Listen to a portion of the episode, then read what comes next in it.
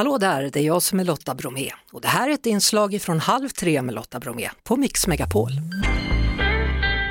Det ultimata spelet fotboll, Qatar, där ska vi vara. För många av oss är, finns det faktiskt inget större, eller vad säger du Lasse Granqvist?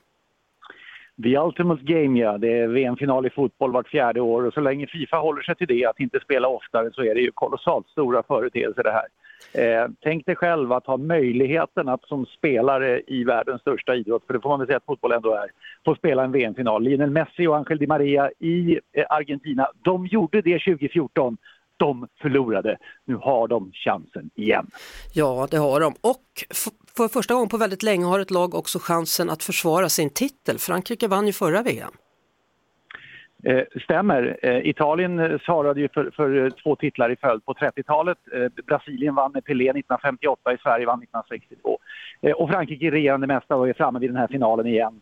Eh, och det är en skarp prestation, särskilt sett mot bakgrund av att de saknar rätt många skickliga spelare som inte är med på grund av skador och annat här i, eh, Qatar. Så att det är ju för Frankrike ett utropstecken och flera stycken kan ju bli världsmästare för andra gången i följd med andra ord. Det är ju stort bara det. Mm. Och sen har vi då den här kampen Messi mot Mbappé. Ja, det är klart att katarierna de jublar ju över det. De har ju investerat ganska mycket pengar i Paris Saint-Germain där spelar ju Kylian Mbappé, han blev ju kvar, han har ju kontrakt värd 6 miljarder svenska kronor för tre år eh, och, och, blev kvar i, i, PSG. Och där spelar Lionel Messi för sin andra säsong.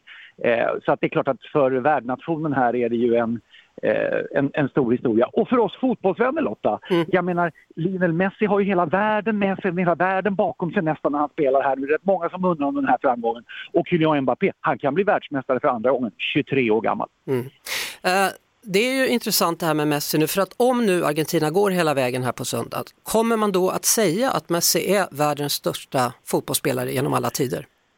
Det här är ju en oerhört svår fråga därför att argentinarna vill ju egentligen inte ta i den. De, de, de, deras stora historia är ju att Maradona är större än Pelé, det vill säga Maradona som var världsmästare och bar fram Argentina 1986 är större än Brasiliens stora spelare idag, Pelé, mm. som ju, eh, som ju är, är drabbad av hälsoproblem här nu.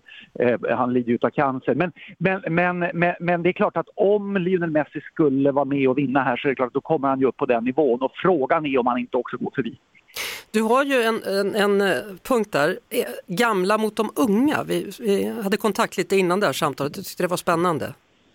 Du... Jo, men det, det, det, det, är ju, Lionel Messi har varit med länge och han möter ju här i den här matchen, han, han lirar mot Olivier Giroud som ju är ungefär samma ålder, de är ju mitten på 30, ungefär 34-35 båda två. Mm. Eh, men, men, samtidigt har du ju en ung kamp också på vardera sida. Du har Mbappé i Frankrike och så har du Julian Alva, eh, Alvarez som i Manchester City. Han är ju bara 22-23 någonting här mm. och är ju helt plötsligt en fyramålsskytt i den här turneringen och var ju med och lyfte eh, Argentina till den här finalen genom att vara avgörande i, mot Kroatien i semi. Så det finns ju flera aspekter mm. i det, men det blir ju så med sådana här stora matcher. Vi hittar ju hur mycket som helst och kan prata hur länge som helst om ja, det. Men hur... till botten är det så här, 90 minuter fotboll plus tillägg, är det på söndag, då avgörs det. Ja, och där kommer du vara och lotsa oss i denna match. Så gärna, så gärna. Ja. Det är en, en, oavsett var VM arrangeras så är finalmatchen eh, världens största idrottsevenemang för, det komma, för de kommande fyra åren tills det är dags igen, mm. eh, 2026. Eh, vi avslutar med två eh, korta svarfrågor. Vinner ja. Marocko över Kroatien och tar brons? Ja. Vinner Argentina över Frankrike och tar guld?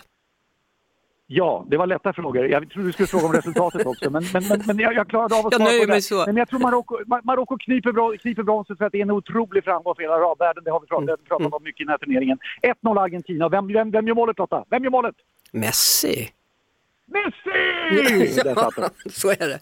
Alldeles strax ska vi prata med förbundskapten Janne Andersson och se vad hans tankar är efter detta VM då och inför finalerna. Stort tack Lasse Granqvist. Vi hörs igen. Hej då. Hej då. Halv tre med Lotta Bromé på Mix Megapol.